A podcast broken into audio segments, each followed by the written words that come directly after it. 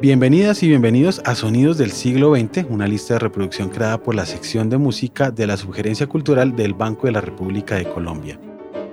La última entrega de este ciclo, que explora algunos aspectos alusivos a la diversidad de formatos y estilos de la música contemporánea, se titula Contrapunto Disonante y está dedicado a la estética femenina del siglo pasado.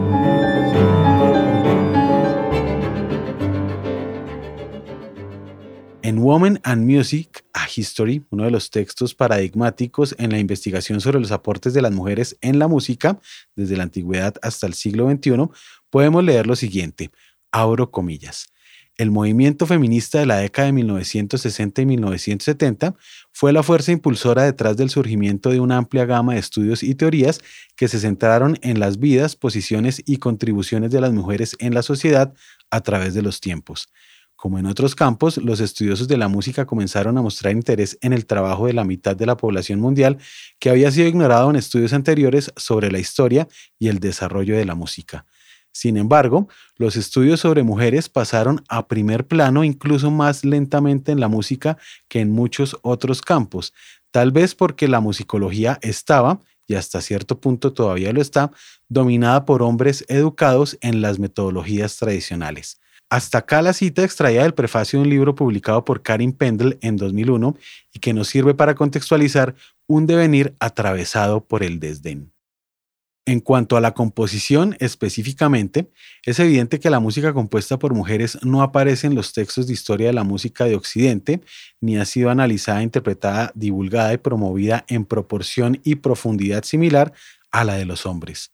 Ahora, si hablamos de música de compositoras, enfrentamos ya un problema, pues parecería que hay categorías distintas para juzgar la música compuesta por mujeres o por hombres. Sally MacArthur, en su texto Feminist Aesthetics in Music del 2002, argumenta que la música compuesta por hombres ha sido siempre altamente valorizada, mientras que la música de las compositoras ha sido definida en relación con los hombres y por consiguiente ha sido devaluada y paralelamente plantea el desafío de escribir sobre el tema, evitando reforzar la distinción entre música de hombres y mujeres, mientras al mismo tiempo se llama la atención sobre el hecho de que la música de las compositoras merece atención seria. En síntesis, MacArthur plantea una idea que compartimos y es que le gustaría pensar la música de las mujeres como parte de un continuo que incluye la música compuesta por hombres y al mismo tiempo, por contradictorio que parezca, separada de la música de los hombres.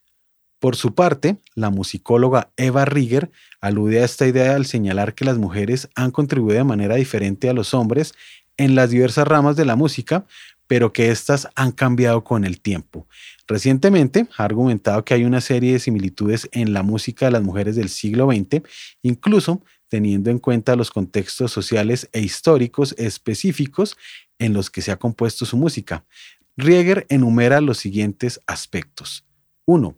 Muchas compositoras tienen una habilidad estética especial para crear un gran resultado a partir de un mínimo de material, una especie de estética restringida.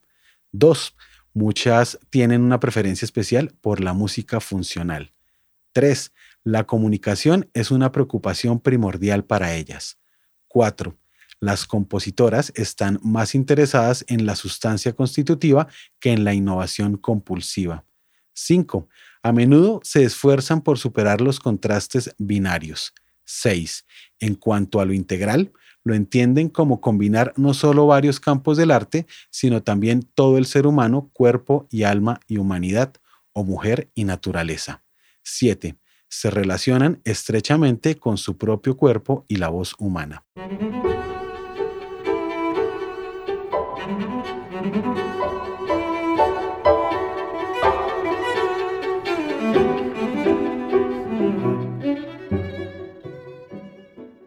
Precisamente las obras de las compositoras incluidas en este programa ejemplifican esos elementos diferenciadores que propone Rieger. Inicialmente, Ruth Crawford, compositora estadounidense, quien se formó como pianista desde muy joven, pero después de matricularse en el Conservatorio Americano de Música de Chicago en 1921, reorientó su carrera hacia la composición. Crawford escribió música en un mundo fundamentalmente de compositores masculinos y se convirtió en la primera mujer en ganar dos becas Guggenheim para trabajar en Berlín y París. Estaba particularmente interesada en dos métodos de composición, el serialismo y el contrapunto disonante. Este último, una propuesta de Henry Cowell y Charles Seeger, desarrollada entre 1914 y 1917, cuando eran estudiantes en la Universidad de California, buscando encontrar técnicas que diferenciaran la composición americana de la europea. Crawford estudió con Cowell y sus obras incorporan esta propuesta. Otra de las mujeres compositoras incluida en esta lista se llama Sofía Gubaidulina, quien nació en 1931 en Shistopol, República Socialista Soviética, ahora Tartastán, Rusia. Su estilo, que ha sido ponderado en las últimas décadas, se caracteriza por fusionar los estilos regionales de Rusia y Asia Central con la tradición clásica occidental. Por su parte, la compositora, pianista y directora de cine rumana Miriam Marbe estudió en el Conservatorio de Bucarest de 1944 a 1954 y luego de su grado enseñó contrapunto y composición en la misma institución entre 1954 y 1988. Su negativa a unirse al Partido Comunista Rumano le impidió alcanzar el máximo grado como profesora. Además de ser compositora, Marve trabajó como periodista y musicóloga.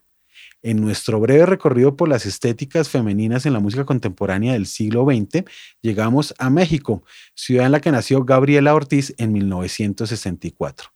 Ella es compositora nacida de un matrimonio conformado por músicos del contexto regional. Estudió inicialmente en París en la Escuela Normal de Música y posteriormente regresó a la Ciudad de México, donde estudió composición con Mario Lavista en el Conservatorio Nacional de Música. La particularidad de su estilo es que bebe de diversas fuentes, tanto de músicas contemporáneas como de músicas tradicionales del mundo y especialmente las de su país natal. Finalizamos nuestro recorrido con Kaija Sarayo, una de las compositoras finlandesas más importantes de su tiempo, con enorme proyección internacional en los finales del siglo XX y principios del XXI. Nacida en Helsinki en 1952, estudió inicialmente artes visuales y luego realizó sus estudios de composición en su ciudad natal, así como en Friburgo y París, esta última ciudad en la que ha vivido desde 1982.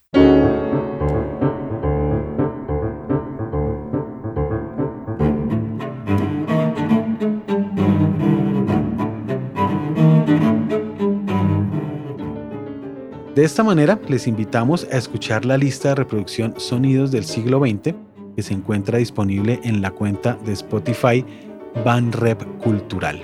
Este episodio estuvo a cargo de Jefferson Rosas en la edición y montaje, María Alejandra Granados en la producción y Luis Daniel Vega en la selección musical y comentarios. Toda la actividad cultural del Banco de la República se encuentra en www.banrepcultural.org en Facebook como Sala de Conciertos Luis Ángel Arango, en Instagram, Twitter y YouTube como Van Rep Cultural.